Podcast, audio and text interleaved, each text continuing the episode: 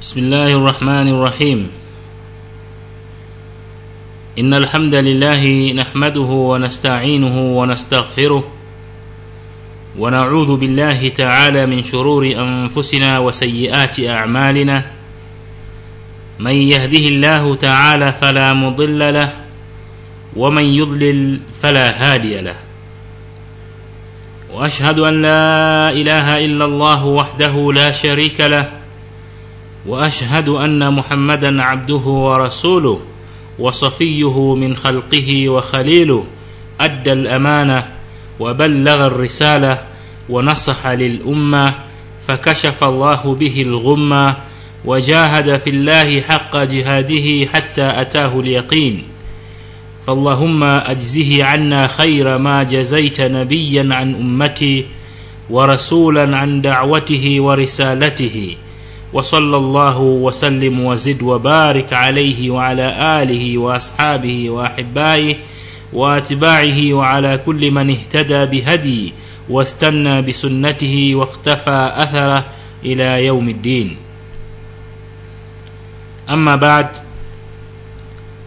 baada ya kumshukuru allah subhanahu wa taala na kumtakia rehma na amani kiongozi wetu bwana mtume muhammadin salllahu alaihi wasallam ndugu zangu waislamu mada tutakayoizungumzia hivi leo itakuwa ipo katika mtindo wa swali. Na kila mmoja miongoni mwetu ajaribu kujiuliza swali hili halafu ajijibu yeye mwenyewe halafu aangalie majibu yake aliyoyajibu. Je yeye mwenyewe anaridhika nayo? Kama anaridhika nayo basi khairi. Na kama anaona kwamba haridhiki nayo basi kuna haja ya kuchukua hatua ili kuweza kusahihisha nafasi yake katika jamii. Wote kwa pamoja tujiulize sisi kama waislamu kwa mtu mmoja mmoja tumeifanyia nini dini hii ya kiislamu? Madha qaddimna lihadha ddin tumeifanyia nini dini hii ya kiislamu ndugu zangu waislamu? Swali ambalo kila mmoja miongoni mwetu anapasa ajiulize na ajijibu kwa uadilifu kabisa ndani ya nafsi yake na allah subhanahu wa taala ni shahidi kwa yale majibu atakayojijibu yeye mwenyewe na uamuzi atakaochukua kuufanya kuhusiana na mchango wake katika dini hii. Wewe umeifanyia nini dini hii? Mimi nimeifanyia nini dini hii? Wote kwa pamoja tujiulize tumeifanyia nini dini yetu ya kiislamu?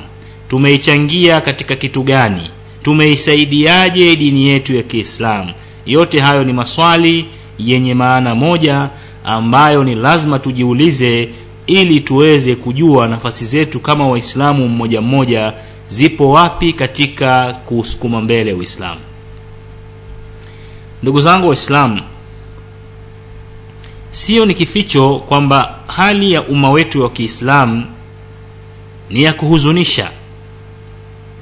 Ni hali ambayo inafananishwa na maneno ya mtume salllahu alaihi wasallam aliposema ina laina la tadma wa ina lqalba layahzun wa inna لما حل biummati التوحيد lamahzunun lamahzunun.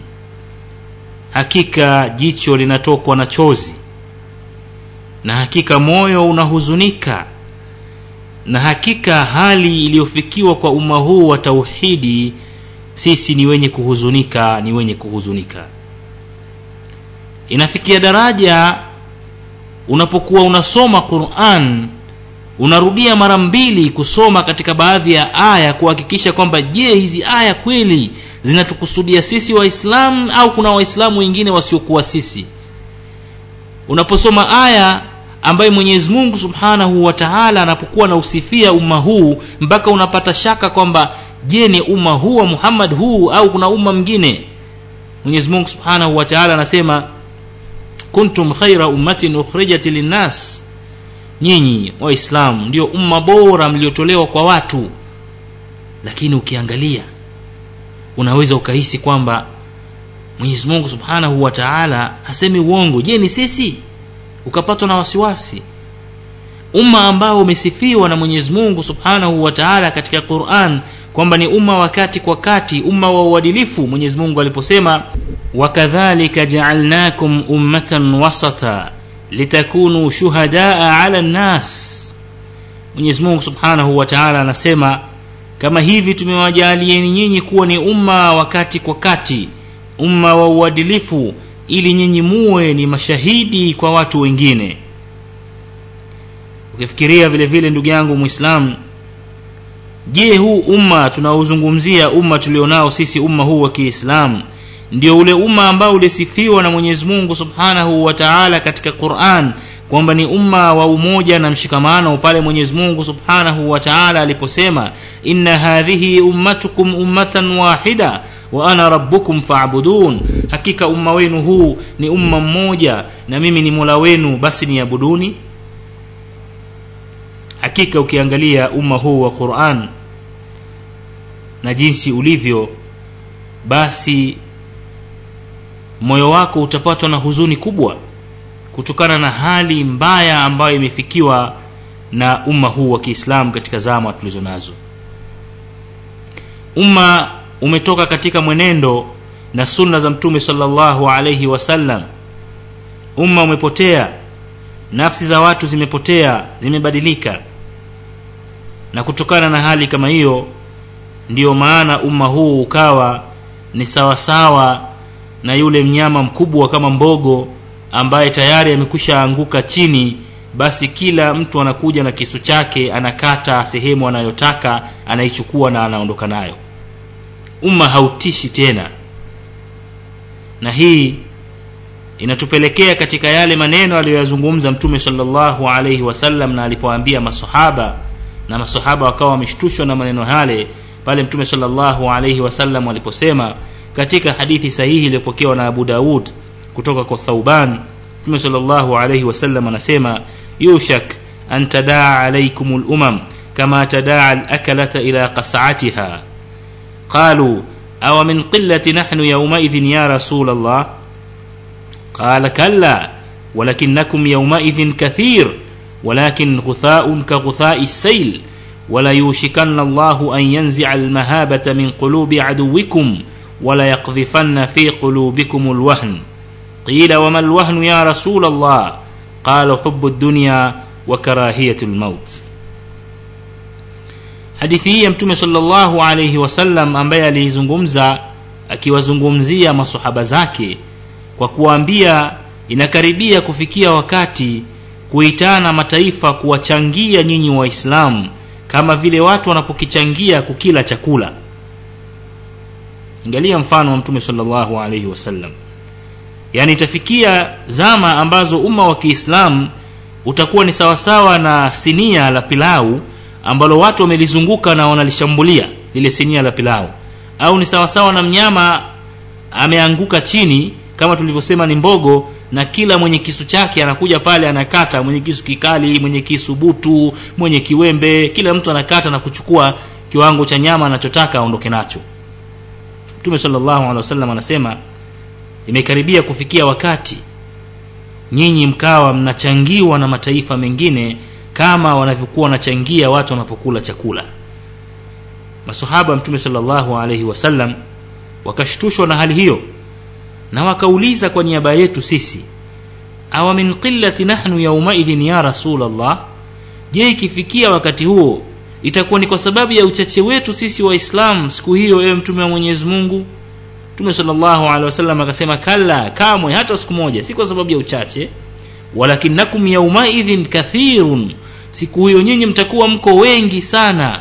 Walakin ghuthaun ka sail.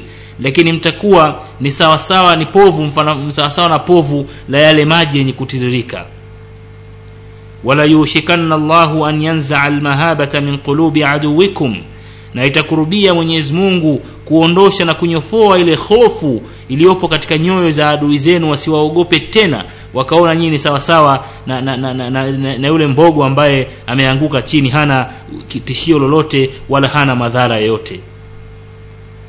Wala yakdhifanna fi qulubikum lwahn na mwenyezi mungu atatia katika nyoyo zenu alwahn qila wama lwahnu ya rasul allah masahaba wakasema nini maana ya wahn ewe mjumbe wa mwenyezi mungu? Qala hubu dunia mtume salllahu alehi wasallam akasema mtapenda sana dunia wa karahiyati lmaut na mtachukia kifo. Utabiri huu wa mtume salllahu alaihi wasallam tunawaona katika sekta zote za maisha yetu kama waislamu. Kila mwislamu yeye binafsi amejiweka katika nafsi yake na kuona kwamba mchango ambao anatakiwa kuutoa katika uislamu ni mdogo sana na saa ingine haupo na hakuna anayefuatilia anayejali anayethamini hali ya umma wa waislamu kama mwislamu hii ni hali ambayo imetufikia sisi waislamu na ilikwisha bashiriwa na mtume salllahu alaihi wasallam kwa kusema kwa sababu ya watu kupenda dunia na kuchukia mauti basi mwenyezi mungu atatia katika nafsi zetu alwahn udhaifu na unyonge umma wetu umekuwa ni dhalili baada ya kuwa ni umma wenye ukarimu umma mtukufu. Umma umekuwa umejaa ujinga baada ya kuwa ni umma wa elimu. Umma umekuwa ni mkia baada ya kuwa ni umma ambao ulikuwa unatakiwa uongoze dunia. Yote haya yanausibu umma wetu na sisi waislamu tuko na tunaona na tunathibitisha. Tutakapojiuliza lile swali letu la kwanza tumeufanyia nini dini yetu? Basi ndiyo utajua jibu kwamba umeuweka umma katika nafasi gani wewe kama wewe. Kabla hujamlaumu mwingine wewe kama wewe mimi kama mimi umeuweka umma katika nafasi gani? Umma upo katika hali ya kusikitisha katika sekta zote kama tulivyoona na hili linatokana na sisi kujiweka nyuma na kutoweza kuchangia kwa njia moja au nyingine katika kuunyanyua umma huu wa kiislamu umma ambao dini hii ambayo ni amana katika mabega yetu kwa kila aliyetamka shahada na akasema la ilaha illa allah muhammadun rasulullah aelewe kwamba amebeba amana ya dini hii ya kiislamu na atakuja kuulizwa na mwenyezi mungu subhanahu wa taala ametanguliza nini amechangia nini na amefanyia nini dini yake hii ya kiislamu ni swali ambalo kila mmoja miongoni mwetu atakuja kuulizwa siku ya kiama tujitayarishe na majibu ya kuweza kumjibu allah subhanahu wa taala. Ndugu zangu jaribu kuangalia katika maisha yako unayoishi ni mambo gani ambayo unayapa kipaumbele zaidi kama ni mambo ya dini na kujihusisha na dini na hali ilivyofikia katika dini na wewe kama mwanadini unafanyia nini alhamdulillah hiyo ni nafasi nzuri sana mbele ya allah subhanahu wa taala. Lakini kama unayapa kipaumbele katika maisha yako ni mambo mengine kabisa na dini inachukua nafasi ndogo sana katika maisha yako ujielewe kusema kweli upo katika hasara iliyokuwa kubwa kabisa na kusema kweli wewe unakuwa ni sababu miongoni mwa sababu za kudidimiza umma huu wa kiislamu. Ni muhimu ndugu zangu wakati tukiyazungumza hao tuweze kupata baadhi ya mifano inayotoka kwa masahaba wa mtume salllahu alaihi wasallam kuhusiana na swala zima walivyokuwa wakiichukulia dini hii ya kiislamu na ilivyobadilisha maisha yao na michango gani ambayo walitoa katika dini hii ya kiislamu na maisha yao yalikuwa yote wanaishi kwa ajili ya dini hii ya kiislamu ili tuweze kuwaidhika mimi na wewe tuweze kurudi kuifanyia dini yetu ya kiislamu yale ambayo kusema kweli yanastahiki. Tuanze na khalifa wetu wa kwanza wa kiislamu abu ni sidiq radiallahu anhu. Tunaelewa kwamba abu ni sidiq alikuwa ni rafiki yake mtume salllahu alaihi wasallam na ni miongoni mwa mtu watu wa kwanza kabisa kuamini katika wanaume. Mtu wa kwanza kabisa ambaye baada ya kusikia ujumbe wa mtume salllahu alaihi wasallam hakusita. Na mtume salllahu alaihi wasallam mwenyewe anasema sikuwahi kumwita mtu yoyote katika uislamu e, isipokuwa alikuwa na kigugumizi kidogo isipokuwa abubakar abubakar nilipomlingania katika uislamu hakuwa na kigugumizi chochote. Aliingia moja kwa moja na kuniamini kwamba mwenyezi mungu ni mmoja na kwamba mimi muhammad ni mtume wa mwenyezi mungu. Abubakari ni sidiq alikuwa ni mfanyabiashara katika mji wa makka na biashara zake zilikuwa zinakwenda vizuri. Alikuwa na mipangilio yake ya kimaisha.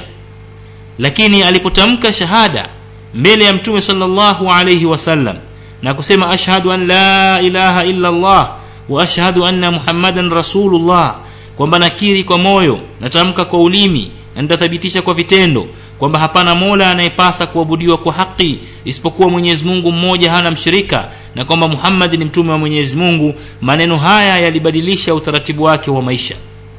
Kabla ya hapo alikuwa akiamka asubuhi hamu yake kubwa ilikuwa ni biashara zake kuuza na kununua kuagiza na kusafirisha na shughuli hizo.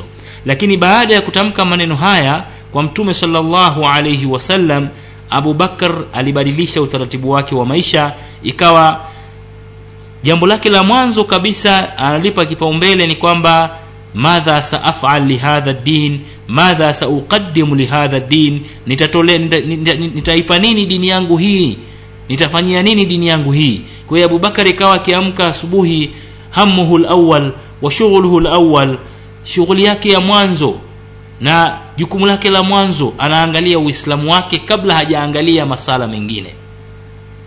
Na hii inaonyeshwa na juhudi ambazo alizifanya. Baada ya kusilimu abubakrin sidiq radiallahu anhu na kuukubali uislamu siku ya pili abu bakrin sidiq anakuja na watu watano mbele ya mtume salllahu alaihi wasallam. Watu hawa watano wote ni miongoni mwa watu waliobashiriwa pepo. Kina uthman ibnu afan talha ibnu ubaidullah na wengineyo zubair ibnu lawam wote abubakar baada ya kupata tamko la kusilimu akachukua jukumu yeye sasa siku ya kwanza si kwenda kufungua duka lake siku ya kwanza ni kwenda kufanya dawa.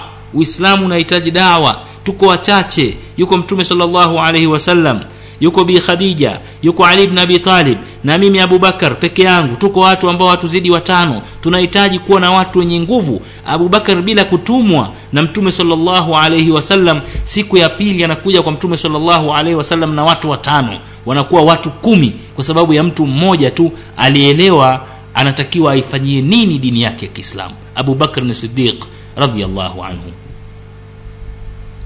Mimi na wewe ndugu yangu mwislamu alhamdulillah. Tumezaliwa waislamu. Tuna miaka 30 40 50 tuko waislamu. Tumeifanyia nini dini yetu?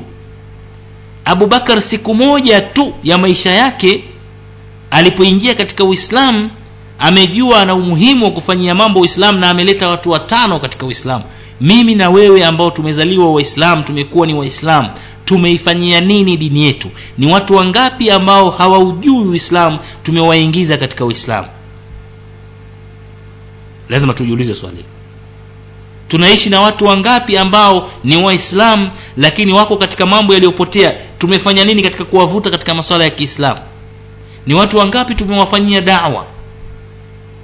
Nimeshiriki katika makongamano mangapi? Nimeisaidiaje dawa nimewasaidiaje wanadawa? Ni mimi na wewe tujiulize ndugu yangu mwislamu ambao tumezaliwa katika uislamu na tunakiri tunathibitisha kwamba hali ya umma wetu ni mbaya lakini mimi na wewe tukijiuliza tumefanya nini ukilinganisha na huu mfano mmoja wa abu bakrin sidiq radiallahu anhu? Katika siku moja aliweza kufanya nini? Bado mifano mingine sijaitoa ya abubakrin sidiq mmoja tu lakini mimi na wewe tujilinganishe leo. Tumeufanyia nini uislamu? Tumewalingania marafiki yetu wangapi mtu anakaa maisha yake ana marafiki zake. Wengi tu wanapendana wanaaminiana. Inawezekana sio waislamu. Lakini anaona hata aibu kumwambia rafiki yake kwamba bwana huko uliko ndugu yangu umepotea. Mimi nakupenda. Utaingia katika moto wa jahannam unamshirikisha mwenyezi mungu subhanahu wa taala njoo upande huu kwa mawaidha mazuri na hoja na mantik na tabia ukamvuta akaja ni wangapi miongoni mwetu ambao wamefanya shughuli kama hizo? Bali tunaona hata aibu kuzungumza. Mtu anakaa na rafiki yake miaka kumi kumi na tano hajawahi kumlingania hata siku moja neno la haqi neno la uislamu. Jiulize swali hilo. Jibu utakuwa nalo wewe mwenyewe halafu utajipima kwamba mchango wako ukoje katika dini hii tukufu. Huyu alikuwa ni mfano wa kwanza abubakrin sidiq radiallahu anhu. Tuangalie mfano wa pili katika masahaba wa mtume salllahu alaihi wasallam atufail bnu amr addausi huyu mmoja katika masahaba anaitwa tufail ibnu amr kutoka katika kabila la dausi anakuja katika mji wa maka tufail kufanya ibada zake za masanamu. Huyu bwana alikuwa ni mshairi na ni mtu katika kabila lao maarufu na alikuwa na hadhi yake katika jamii. Alipoingia katika mji wa maka kama ilivyokuwa kawaida ya mji wa maka anakutana na wale e, wapotoshaji watu wa propaganda ambao wenyewe wamekaa katika mipaka ya mji wa maka kuwatahadharisha wanaoingia dhidi ya mtume muhammadin salllahu alaihi wasallam kwamba ni mtu mchawi mwenda wazimu e, mhuni tu hana lolote sio mtu wa kusikilizwa. Ili wanapoingia wale watu tayari wawe wamekushapata picha ya muhammad na wasimsikilize. Kweli tufaili ibnu amru anaingia anakutana na hawa watu wamekaa mipakani wanaanza kumpa semina kwamba bwana unaingia katika mji wetu katika mji wetu kuna swala limezuka. Kuna mtu anaitwa muhammad anajifanya yeye ni mtume. Huyu bwana ni mwenda wazimu ni mtoto wetu lakini amepagawa. Vile vile ana ana, ana, ana, ya ushetani sijui ana mapepo mabaya na vitu maneno mengi ambayo walimwambia tufail ibnu amr ili aweze kumwogopa. Tufaili kweli akasema khalas mimi nimekuja kwa shughuli zangu sijakuja mimi kumfuata muhammad wala mtu yoyote. Tufaili kaingia katika mji wa maka akawa anafanya shughuli zake lakini alipoingia katika alkaaba sehemu ambayo ilikuwa kuna masanamu na walipokuwa wanakuja waarabu kutoka maeneo ya, majangwani katika eh, maka pale wakifanya shughuli zao wanakwenda katika yale masanamu kuyaomba baraka za biashara zao na mambo mengine. Alipofika pale akamwona aka, aka, aka mtume muhammad salllahu alaihi wasallam amekaa pembeni na anasoma quran. Akajiuliza huyu tufaili ibnu amr kwamba ya tufaili hakika wewe ni mtu labibun mtu una akili zako. Ni mtu ambaye akili zako hujazikabidhi kwa mtu mwingine. Na una uwezo kutambua kati ya kitu cha haki na batil. Leo inakuwaje unaanza kuhukumu kabla hujamsikiliza mtu anajisema yeye mwenyewe ndani ya nafsi yake? Akasema ngoja nimsogelee nimsikilize huyu bwana anasema nini kweli tufaili akamsogelea mtume muhammad salllahu alaihi wasallam na alipofika akasikia mtume salllahu alaihi wasallam anasoma quran. Akamsogelea zaidi mtume salllahu alehi wasallam akanyamaza kusoma quran na akamgeukia na akamuuliza e bwana vipi? Unatokea wapi? Tufaili akasema nimesikia haya ukiwa kuyazungumza. Naomba uendelee kuyasoma. Mtume salllahu alehi wasallam akaendelea na baada kabla hajamaliza tufaili akamnyamazisha na akamwambia hakika haya unayoyasema una haya si maneno ya mshairi wala sio maneno ya binadamu. Haya ni maneno yametoka kwa mwenye uwezo zaidi ya sisi wote. Mtume akamwambia mimi ni mtume wa mwenyezi mungu. Mwenyezi mungu amenituma tumwabudu mwenyezi mungu mmoja peke yake na mimi hapa ni mjumbe wake. Tufail akatamka shahada ya, na akaingia katika uislam baada ya kusikia ujumbe kutoka kwa mtume salllahu alaihi wasallam na akaifanya akili yake ikawa huru. Inasikiliza ina, ina, ina, ina, ina hukumu inasikiliza na kuhukumu. Lakini leo miongoni mwetu kuna watu ambao wamekabidhi vichwa vyao kwa watu wengine.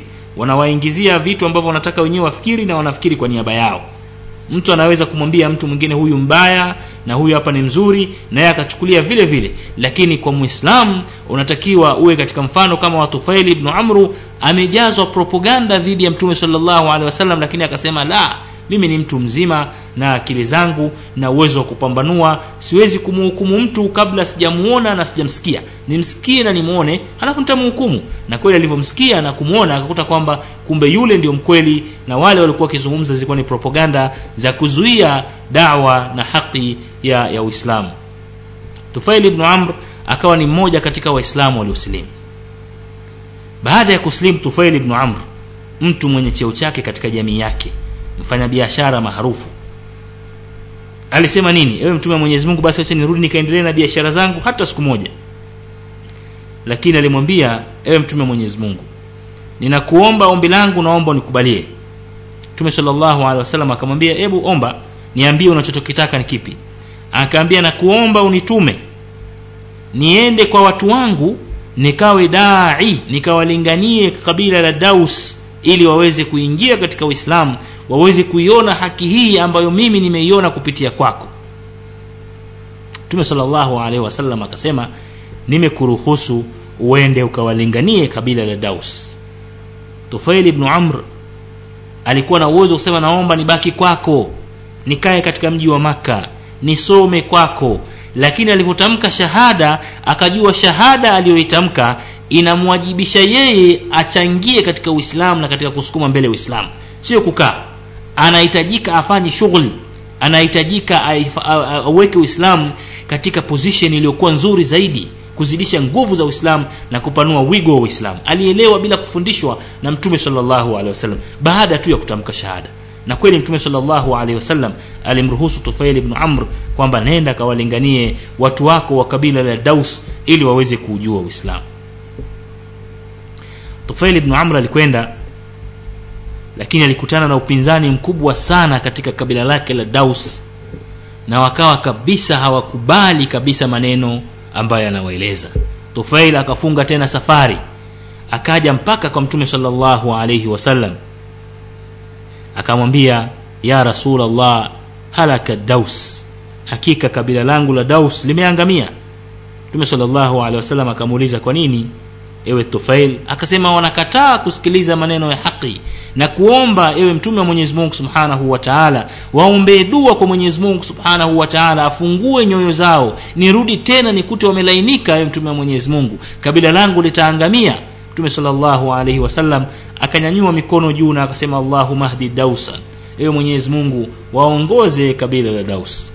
Tufail ibnu amr akarudi tena katika kabila la daus na akafika kule akafanya dawa na akakuta nyoyo za watu zimefunguka na kabila zima likaingia katika uislamu miongoni mwao alikuwepo abdurahman ibnu sakhr addausi almaruf biabi hureira radiallahu anhu. Ndani ya kabila hili yuko abdurahman ibnu sakhr adosi katika kabila la dosi ambaye anaitwa abi hureira naye vile vile alikuwa miongoni mwa watu waliosilimu kupitia kwa tufaili ibnu amr kutokana na juhudi alizozifanya tufaili ibnu amr. Baada tu ya kusilimu alielewa kwamba ana wajibu katika nafsi yake ya kuweza kutoa na kuchangia katika uislamu na kuuzidishia uislamu hadhi na nafasi katika jamii.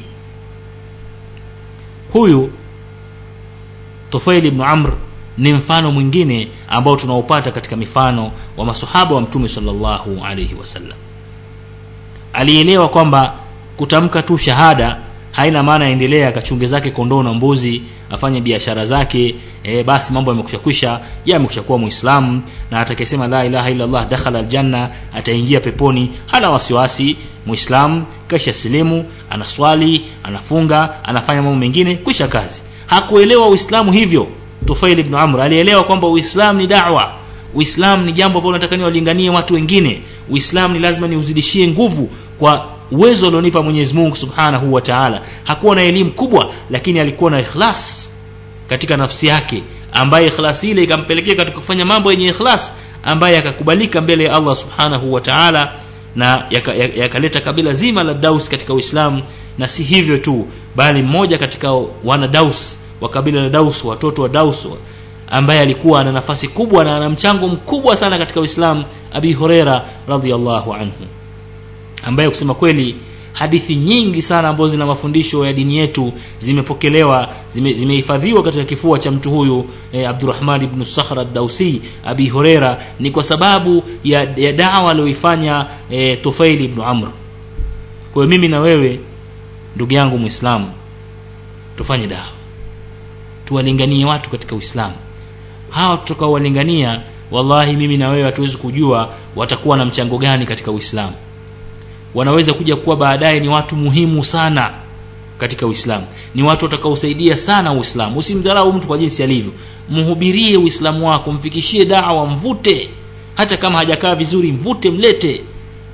Kama sio yeye basi kizazi chake kitakuja kutoa mchango katika uislamu. Sababu utakuwa ni wewe ndugu yangu mwislamu hata kama umekufa lakini zile thawabu utaendelea kuzipata mpaka siku ambayo utakuja kuhukumiwa na mwenyezi mungu na utakuta amali zako ziko mbele ya allah subhanahu wa taala kwa yale uliyofanya katika uislamu. Lakini ukisema uislamu una, una, unatoa nafasi ndogo katika uislamu umeridhika kwa shahada yako na uislamu wako ndugu yangu mwislamu uelewe kwamba ni hasara kubwa na sio hasara yako tu bali unaipele, unaopelekea umma unapata hasara umma unazidi kudhalilika kwa sababu wewe umeridhika kudhalilika kwa umma wa kiislamu.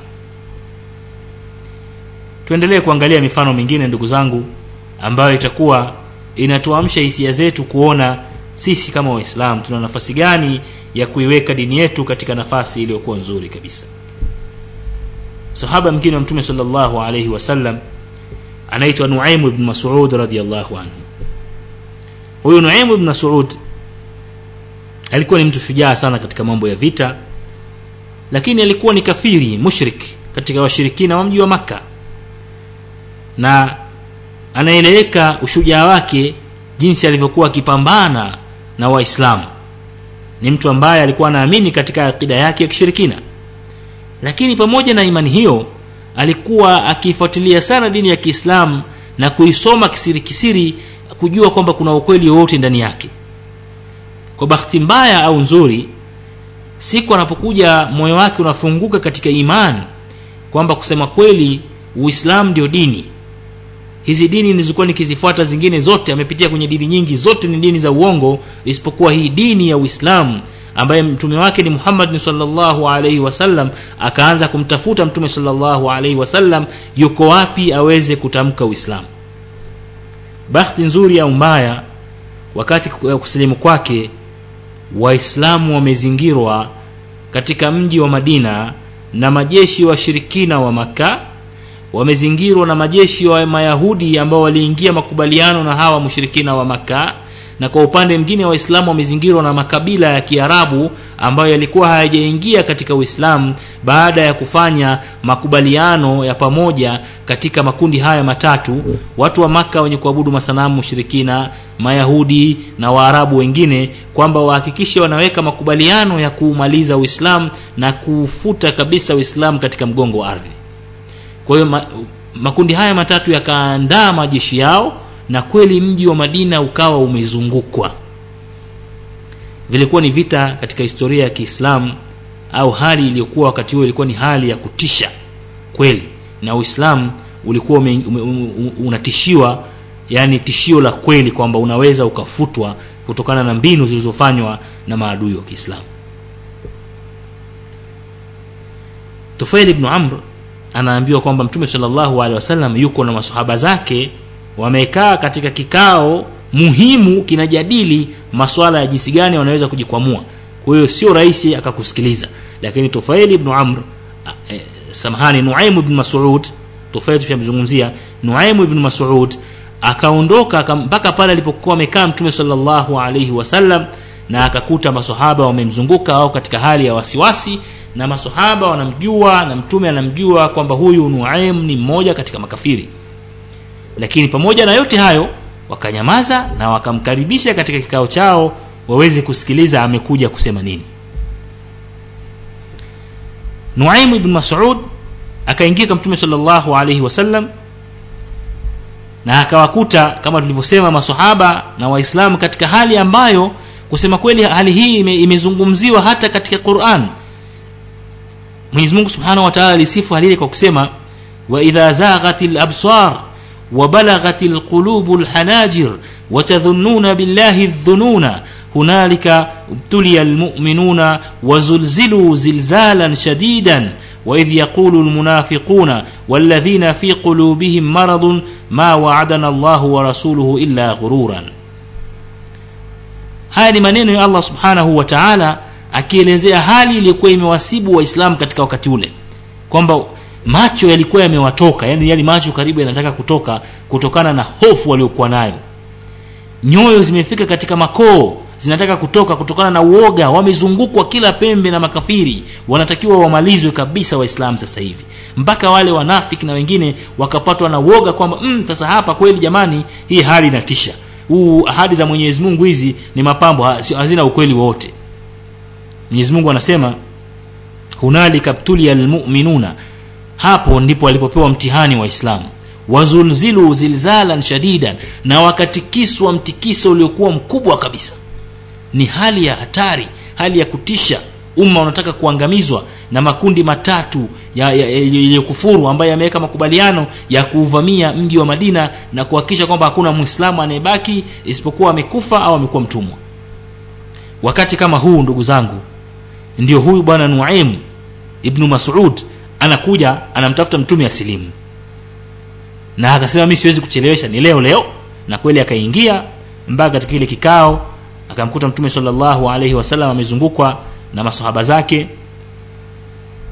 Mtume salllahu alaihi wasallam akamgeukia akamwambia ma jaa bika ya nuaim kitu gani kimekuleta wewe nuaim qal nuaim akasema jitu ashhad an la ilaha illa llah wa annaka rasulullah wa ma jita bihi huwa alhaq. Nimekuja mimi kushuhudia kwamba hapana mola apasaye kuabudiwa kwa haki isipokuwa mwenyezi mungu mmoja na wewe hapo ni mjumbe wa mwenyezi mungu na uliokuja nayo ni haq. Ubsut ilaya yadaka liubayiuka ya rasulllah nyoosha mkono wako wewe mtume wa mwenyezi mungu nikupe ahadi yangu mbele ya mwenyezi mungu kwamba nitakuwa mtiifu kwako na kukusikiliza fabayaahu nabiyu salllahu alaihi wasallam mtume salllahu alehi wasallam akampa mkono na akamfanyia baya baada tu ya kusilimu hakusema basi mtume wacha mi nirudi nyumbani kwanza hivi vita vikishakwisha nitakuja kusoma. Aa, hakutaka muda. Sehemu ambayo wale wanafiki walikuwa wakidhihirisha uislamu wao siku zote wengine walikuwa wameshakimbia na wengine walikuwa wameshaanza kujisingizia habari za ugonjwa. Anakuja huyu mtu leo anasilimu leo na baada tu ya kusilimu anamwambia mtume salllahu alaihi wasallam ampe na jukumu la kufanya. Subhanallah. Saa hiyo hiyo nipe kazi nifanye ewe mtume wa mwenyezi mungu baada ya kushuhudia uislamu wangu. Anamwambia ya rasulllah murni bima shit niamrishe unalotaka fawallahi la taamurni bishaiin na apa kwa mwenyezi mungu hutoniamrisha jambo lolote illa qadaituhu isipokuwa nitalifanya jambo hilo. Fainnahu la yalamu ahadun min alqaumi biislami hawa ndugu zangu hawajui kwamba mimi nimeingia katika uislamu. Wananiona mimi bado ni kafiri. Faqala lahu nabiyi salllahu alaihi wasallam mtume salllahu alaihi wasallam akamwambia nuaim ya nuaim innama anta fina rajulun wahid. Wewe miongoni mwetu ni mtu mmoja peke yako nuaim. Una mbona unajipa nafasi kubwa sana kwamba unaweza ukafanya ukafanya. Wewe ni mmoja peke yako. Walakin fakhadhil anna mastatat faina lharbu khidaa, wakatishe tamaa utakaowaweza kwani hakika vita ni udanganyifu. Vita ni mambo ya strategia kwa hiyo wewe pamoja na kuwa ni mmoja peke yako na, wa, na washirikina hawajakujua kwamba ni mwislamu basi punguza nguvu za washirikina. Zile nguvu na hamasa ulizokuwa nazo zipunguze. Fantalaka nuaim nuaim baada ya kuambia maneno hayo akaondoka. Tuangalie nuaim alifanya nini ndugu zangu waislamu. Halafu tujiulize mimi na wewe katika nafasi tulizo nazo tumeifanyia nini dini yetu ya kiislamu katika wakati wa dhiki kama tulionao hivi sasa. Nuaimu akachukua masulia yake na akaenda nyumbani akafikiria kwa kina sana anawezaje kuusaidia uislamu. Akapata fikra. Ghafla nuaimu akaondoka panda farasi wake mmoja kwa moja akaenda mpaka walipokuwepo mayahudi katika mji wa madina. Mayahudi wanamfahamu kwamba nuaimu ni mmoja katika washirikina ni mmoja katika marafiki zao. Kuwa walivyofika ma, mayahudi wa banu quraidha wakamkaribisha vizuri. Na nuaimu akawaambia lakad jiitukum abdhul lakum nasiha faktumu anni. Nimekuja jamani nyinyi ma, mayahudi eh, kutoka kwa mushirikina wa maka nimekuja kuwapa nasiha. Faktumu anni basi naomba mnifichie siri yangu faqalu qul ya nuaim mayahudi wakamwambia sema hiyo nuaim unataka kukizungumza. Sio na wasiwasi. Qal nuaim akasema taalamuna ma baini wa bainakum mnajua urafiki uliopo kati yangu mimi na nyinyi mayahudi. Qalu lastu indana bimuttaham wa anta indana ala ma nuhibu min walbir wewe nuaim kwetu sisi hutuhumiwi kwa lolote. Wewe ni mtu msema kweli na ni mtu mwema tunakufahamu lakini huyu mtu ambaye ameleta matatizo mtume muhammad salllahu alehi wasallam huyu muhammad wakati wake wa kummaliza umefika. Na tushirikiane sisi mayahudi na nyinyi washirikina wa maka tummalize. Mayahudi wanamwambia nuaim. Bila kuelewa kwamba nuaim amekwisha kuwa ni mmoja katika askari wa kiislamu. Nuaimu akawaambia nimekuja jamani kuwapeni siri. Sisi kule mushirikina wa makka tumepanga kwamba nyinyi mayahudi ndio mwe mstari wa mbele katika kupambana na waislamu. Vita vikitokea kwamba tukashinda sisi ina maana sisi tutakuwa tuna nafasi nzuri ya ku, ya kuweza kuteka mji wote wa madina.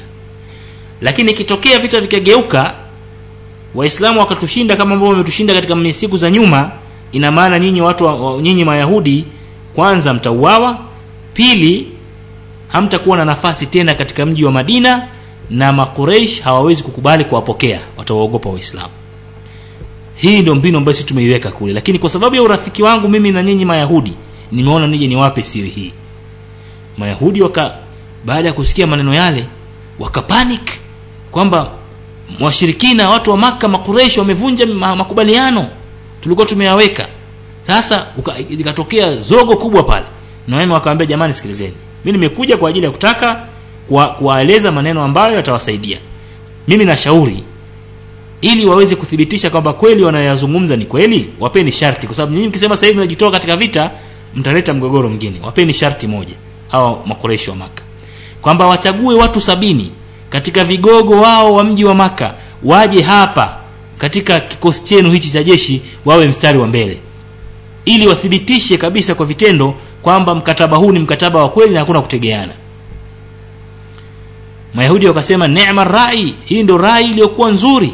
Sisi tunaandika sasa hivi barua na tunamtuma kijana wetu kesho asubuhi apande farasi ampelekee eh, abu sufian barua yetu ili watuletee vigogo sabini wa makureshi waje wapigane na sisi katika upande wetu ili tuweze kupata imani kwamba hawawezi kutufanyia khiana katika makubaliano yetu.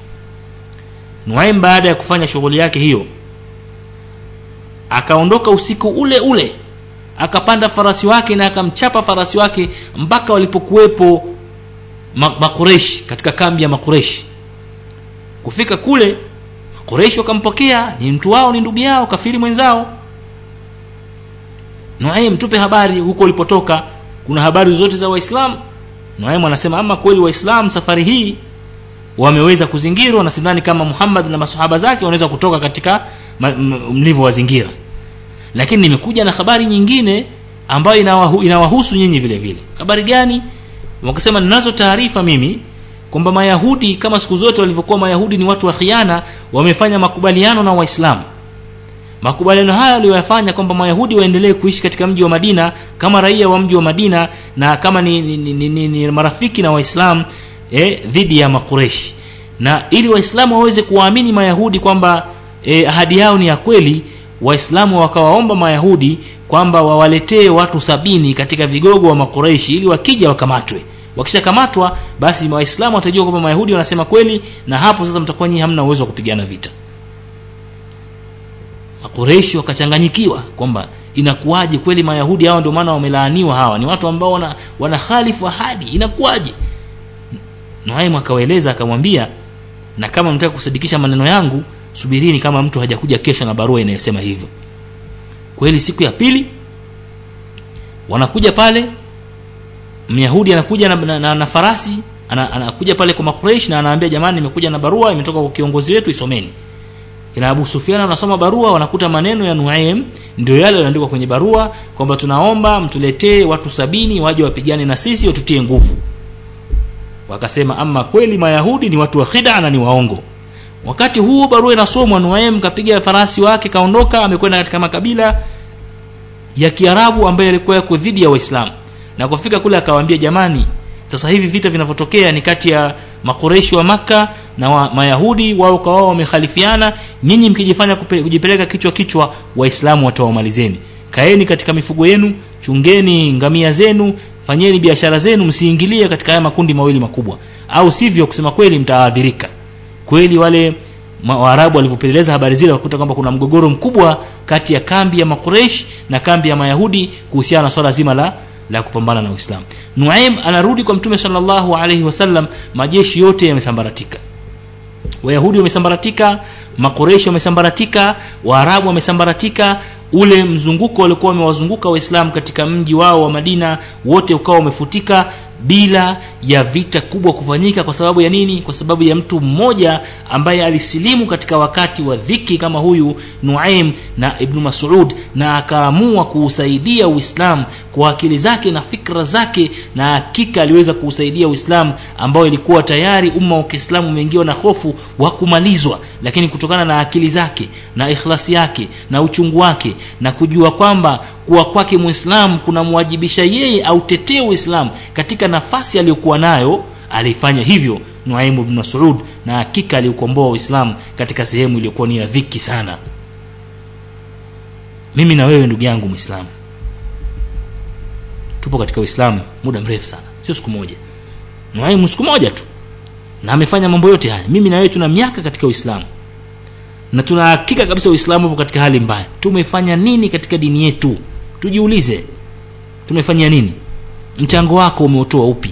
Uwe ni mchango wa mali mchango wa akili mchango wa fikra mchango wa kutangaza dawa mchango wa, ku, wa kuhubiri uislamu kuwe katika nafasi nzuri eh, umechangia nini katika uislamu katika sekta yoyote ya maisha yako? Jibu utakalolijibu utakuwa nalo wewe mwenyewe na ndio utaelewa kwamba je wewe umesaidia katika kuunyanyua uislamu au umesaidia katika kuudidimiza uislamu haya majibu tutakayoyapata ndiyo yatakayetupa sisi muhafizati motisha vitu ambavyo vitatupa msukumo wa kuweza kuchangia katika dini yetu ya kiislamu na kuipa nafasi ya kwanza katika shughuli zetu za kila siku ambazo tunazifanya. Kwa ndugu zangu waislamu kuna haja tujiulize swali hili halafu tujibu kwa kwa ikhlas kabisa na kwa uadilifu kabisa katika nafsi zetu na uangalie kama hujachangia katika uislamu lolote. Kwa nini ndugu yangu tujiulize hivyo kwa nini mimi maisha yangu yote nayaishi hapa? Ni kwa ajili ya nini? Je ni kwa ajili ya dunia? E, niwe na maisha mazuri? Mimi ninayesoma nasoma kwa ajili ya nini? Kwa ajili ya dunia niwe na maisha mazuri e, na mke mzuri na nyumba gari nafasi nzuri hali nzuri katika kijamii. Ndiyo hiyo hamu yangu biashara yangu iende vizuri kazini kwangu nipande cheo nifikie mpaka nafasi ya juu kabisa hapo ulimwenguni. Ukiulizwa katika masuala ya kiislamu ah, wako wenyewe wanafanya mambo hayo sio mimi. Wewe huhusiki kabisa na uislamu zaidi ya swala zako. Tujiulize maswali kama haya halafu tujilinganishe na hawa ambao walikuwa ndo sababu ya uislamu kutufikia sisi. Walichangia nini katika masuala mazima ya uislamu? Hawa hawakutoa hutuba ndefu sana kama ambazo mimi nazizungumza hapa. Walifanya matendo matendo ambayo yalibakia na athari zake tunaziona. Kwa sababu yalikuwa yana nini? Yalikuwa na ikhlas ndani yake na amali ilikuwa na ikhlas ndani yake. Ndio maana matendo yale yakabakia na athari zake zikaonekana. Ni jukumu letu mimi na wewe ndugu yangu mwislamu tusihuzunikie tu hali ya umma ilipofikia lakini tuangalie tunaweza tukachangia wapi kwa njia moja au nyingine kuweza kuikwamua. Na usijali mchango wako ndugu yangu. Unaweza kuona mchango mimi nitafanya nini? Mchango wangu mdogo utasaidia nini? Hali mbaya sana. Nitafenyeje? Huo mchango wako mdogo unapoufanya kwa ikhlas na kwa uchungu mwenyezi mungu anaingiza baraka ndani yake na hakika mambo mengi yanabadilika. Kwa sababu anakuwa amekubadilisha wewe na wewe unakuwa na uwezo wa kuwabadilisha watu wengine. Tufanye kwa ajili ya umma wetu wa kiislamu. Bali mwingine anaweza akajiuliza akisema ah bana mimi mwenyewe kwanza nahitaji nifanyiwe dawa. Eh, sijakaa katika msimamo uliokuwa mzuri. Bado nafanyafanya maasia. Bado sijakamilika. Sababu na, vige, na vitu vingi hoja nyingi za kukimbia kuweza kuchangia katika uislamu. Ah, bwana pesa zetu zenyewe hizi unajua tena zinapatikana patikana kiharamu. Pesa nitatoaje sadaka kitu ambacho kinapatikana kiharamu? Ah, unajua tena kazi zetu tunazozifanya hizi bana tuko maofisini humu bana tena nafasi bana eh, ya kufanya dawa. Hatupati nafasi hata kuchangia katika uislamu lakini tuko na nyinyi jamani tuko na nyinyi. Hayo ndio maneno yanayozungumzwa haya. Eh? mwingine ah bana unajua tuko maofisini huku uh, hata hijabu kivaa una wanakuona mtu wa ajabu ajabu lakini inshallah tukistaafu tutavaa hijabu. Eh? tutakuwa waislamu wazuri. Ni maneno yanazungumzwa na waislamu ya kuhuzunisha jinsi gani ambavyo mwislamu aliyetamka shahada anatafuta vihoja hoja hoja vya ajabu ajabu kukimbia masulia yake katika masuala ya dini mchango wake kutoa katika dini anakimbia. Bali maisha yake yote yanaishi kwa ajili ya dunia. Vipaumbele vyote vinapangika katika vigezo vya kidunia. Lakini kuhusu dini kusema kweli ni sehemu ndogo katika maisha yake anaitoa katika kuifanikisha dini yake. Hebu tuangalie mfano wa mwisho wa mmoja vile vile katika masahaba wa mtume salllahu alaihi wasallam katika zama za makhalifa waongofu baada ya makhalifa waongofu jinsi gani ambavyo e, walivyokuwa wakiuelewa uislamu pamoja na udhaifu ambao walikuwa nao. Huyu hapa ndugu yetu anaitwa abi athaqafi abi athaqafi alikuwa ni muislamu mzuri. Na vile vile alikuwa ni mtu ambaye ana, ana mchango mkubwa katika masuala mazima ya jihad fi sabilillah. Lakini mihjan athaqafi alikuwa na udhaifu. Udhaifu wake huyu bwana alikuwa ni mlevi yeye bwana kila anavyozuiwa masuala ya pombe atazuilika lakini atakaa mwezi mmoja atakunywa tena. Atakutikana amekunywa pombe. Ataadhibiwa. Atakaa vizuri tena udhaifu umemkolea ume, ume wa pombe. Kwa hiyo kwa ujumla alikuwa ni mlevi wa pombe. Amubihjan athaqafi. Siku moja katika vita vile vile kati ya waislamu na warumi vita hivyo vilikuwa vikiongozwa na sadi ibn Abi Waqas mmoja katika masahaba wa Mtume sallallahu alaihi wasallam. Abu Mihjan akaenda akatoka kushiriki katika vile vita. Kufika saadi bnu Abi Waqas wakati anakagua jeshi akamkuta Abi Mihjan athaqafi macho yake yanaonekana amelewa. Akamsogelea akakuta kwamba kweli amekunywa pombe. Saadi bnu Abi Waqas akakasirika sana kwamba sisi tupo katika jihad. Tumekuja katika vita vitakatifu vya jihad. We unakuja umelewa Abu Mihjan akasema mimi nimekuja kupigana kwa ajili ya dini yangu ya Kiislamu. Saad ibn Abi Waqqas akakataa akasema hatuhitaji sisi msaada wako wa mlevi mkubwa wewe. Akamchukua e, e, Saad ibn Waqqas akamchukua huyu Abu Mihjan akampeleka mpaka katika sehemu ambapo alikuwa amefungiwa farasi akamfunga pale. Funga na makamba miguuni na mikono. Akamwambia vita vitakapomalizika basi adhabu ya kuchapwa itakuwepo pale pale kwa sababu ya kunywa pombe.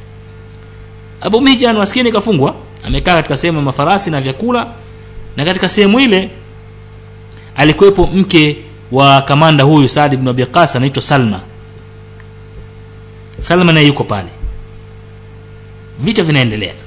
Waislamu wamezidiwa sana wamezingirwa.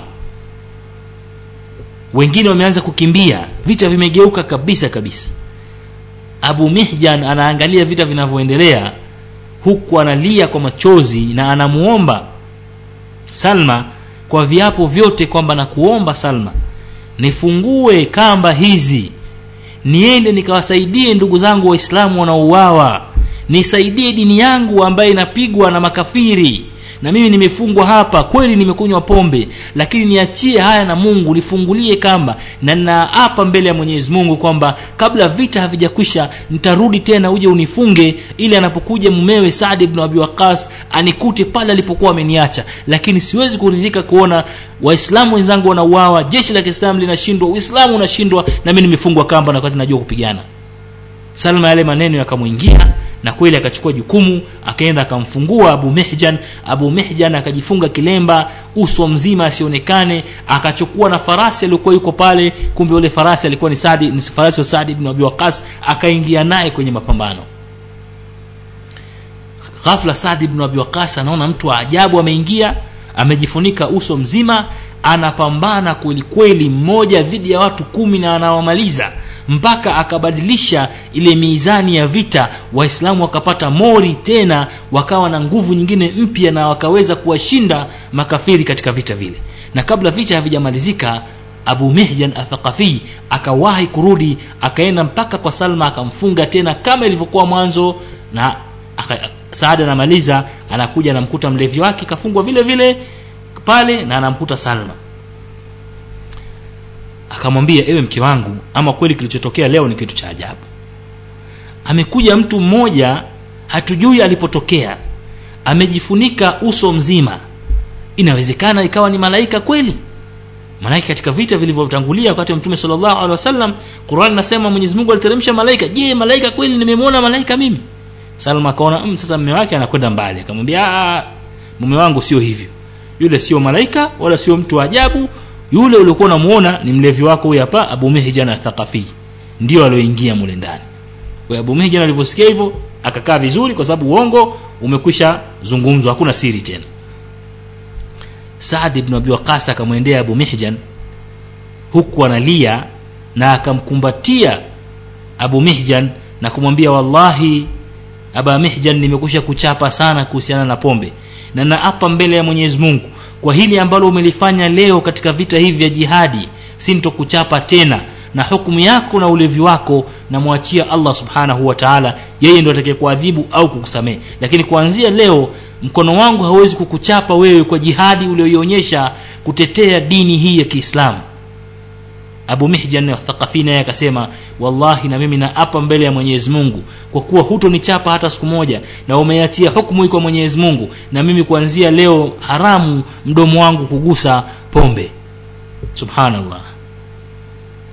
Sasa nakuja mimi na wewe ndugu yangu mwislamu nasema ah bwana sisi madhaifu bwana tutafanyeje da tutajiingizaje kwenye mambo ya kiislamu jamani? Tutauchafua na huo uislamu wenyewe.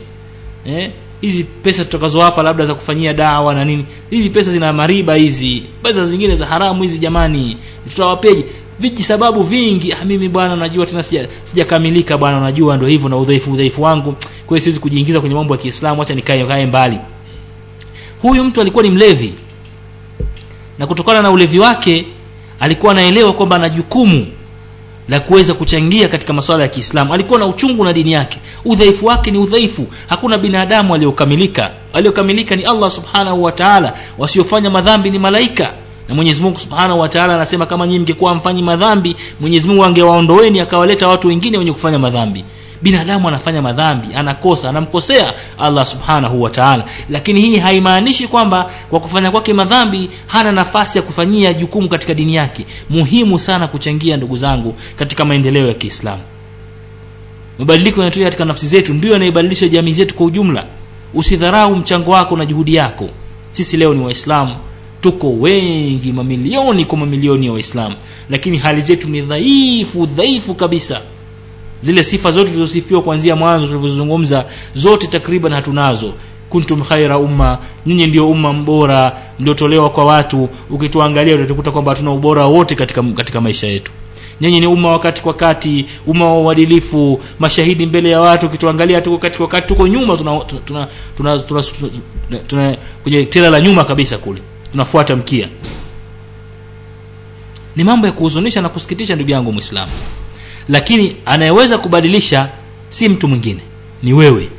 Inna allaha la yughayiru ma biqaumin hata yughayiru ma bianfusihim. Hakika mwenyezi mungu habadilishi yaliyomo kwa watu mpaka kwanza wao wabadilishe yaliyomo katika nafsi yako. Anza wewe na nafsi yako. Badilisha nafsi yako kwamba mimi ni muislamu.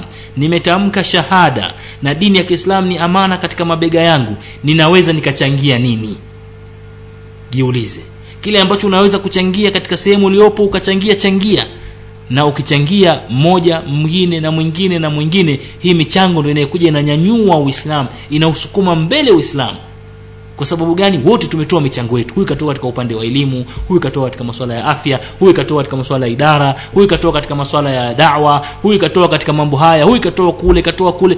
Almuhimu kila mtu kafanya juhudi katika sekta aliyopo na anayeweza na katika nafasi yake. Juhudi hizi zinapokusanywa pamoja ndizo zinazotengeneza nguvu ya kuusukuma mbele uislamu lakini kila mtu akisema atafanya mwenzangu ah, mimi sio dai mimi sihusiki mimi maamuma mimi tu nipo nielezwe nifanye nini. Mimi almuhimu kila mtu akijikimbia ndio maana unakuta dini ya kiislamu haina watu isipokuwa watu wachache wenye kuitetea wenye kuihubiri wenye kuisimamia. Wanakuwa ni wachache lakini kundi kubwa wanakuwa ni watazamaji kitu ambacho kitazidisha kuufanya umma huu uwe ni umma uliokuwa dhalili. Wakati mwenyezi mungu subhanahu wataala anatangaza kwamba hakika utukufu ni wa mwenyezi mungu utukufu ni wa mtume wa mwenyezi mungu utukufu ni wa waislamu. Lakini pale watakapokuwa tumeelewa kwamba tuna dhamana kubwa ya kuweza kuchangia katika dini hii kwa yale ambayo Mwenyezi Mungu Subhanahu wa Ta'ala ametujalia. Tupate mifano ya hawa masahaba wachache tu wa mtume sallallahu alaihi wasallam baada ya kutamka shahada waliwezaje kuchangia dini yao ya Kiislamu? Mimi na wewe ndugu yangu Muislamu dada yangu Muislamu mama yangu Muislamu mdogo wangu katika Uislamu tuangalie tutachangia vipi Uislamu wetu tutasema nini mbele ya Allah subhanahu wataala na kujitetea kwamba nilichangia katika Uislamu? Ni muhimu sana ndugu zangu waislamu tutangulize amali zetu tuweke uislamu wetu katika maisha yetu uwe ndio uhai wetu e, iwe ndio malengo yetu tunataka kuyafanya. Kile unachokifanya weka uislamu mbele ya uso wako kwa ajili ya kuipa nafasi iliyokuwa nzuri kabisa ili mwenyezi mungu subhanahu wa taala aweze kutukubalia amali zetu na aweze kufanya umma huu wa kiislamu unyanyuke tena usiwe ni sawasawa na mbogo ambalo limeanguka linakatwa visu uwe ni umma wenye kutisha mtu akitaka kuzungumzia uislamu anafikiria mara kumi kumi na tano mpaka ishirini kabla hajasema lolote dhidi ya uislamu. Lakini leo mtu yote anaweza kuzungumzia swala ya kiislamu na asifanywe lolote na asitokee mtu yote katika uislamu zaidi labda watu kuandamana tu. Lakini hakuna tishio ambalo umma wa kiislamu unalo sasa hivi uka- uka- ukawekwa katika hesabu kwamba ni jamii ambayo inatakiwa iangaliwe kwa makini.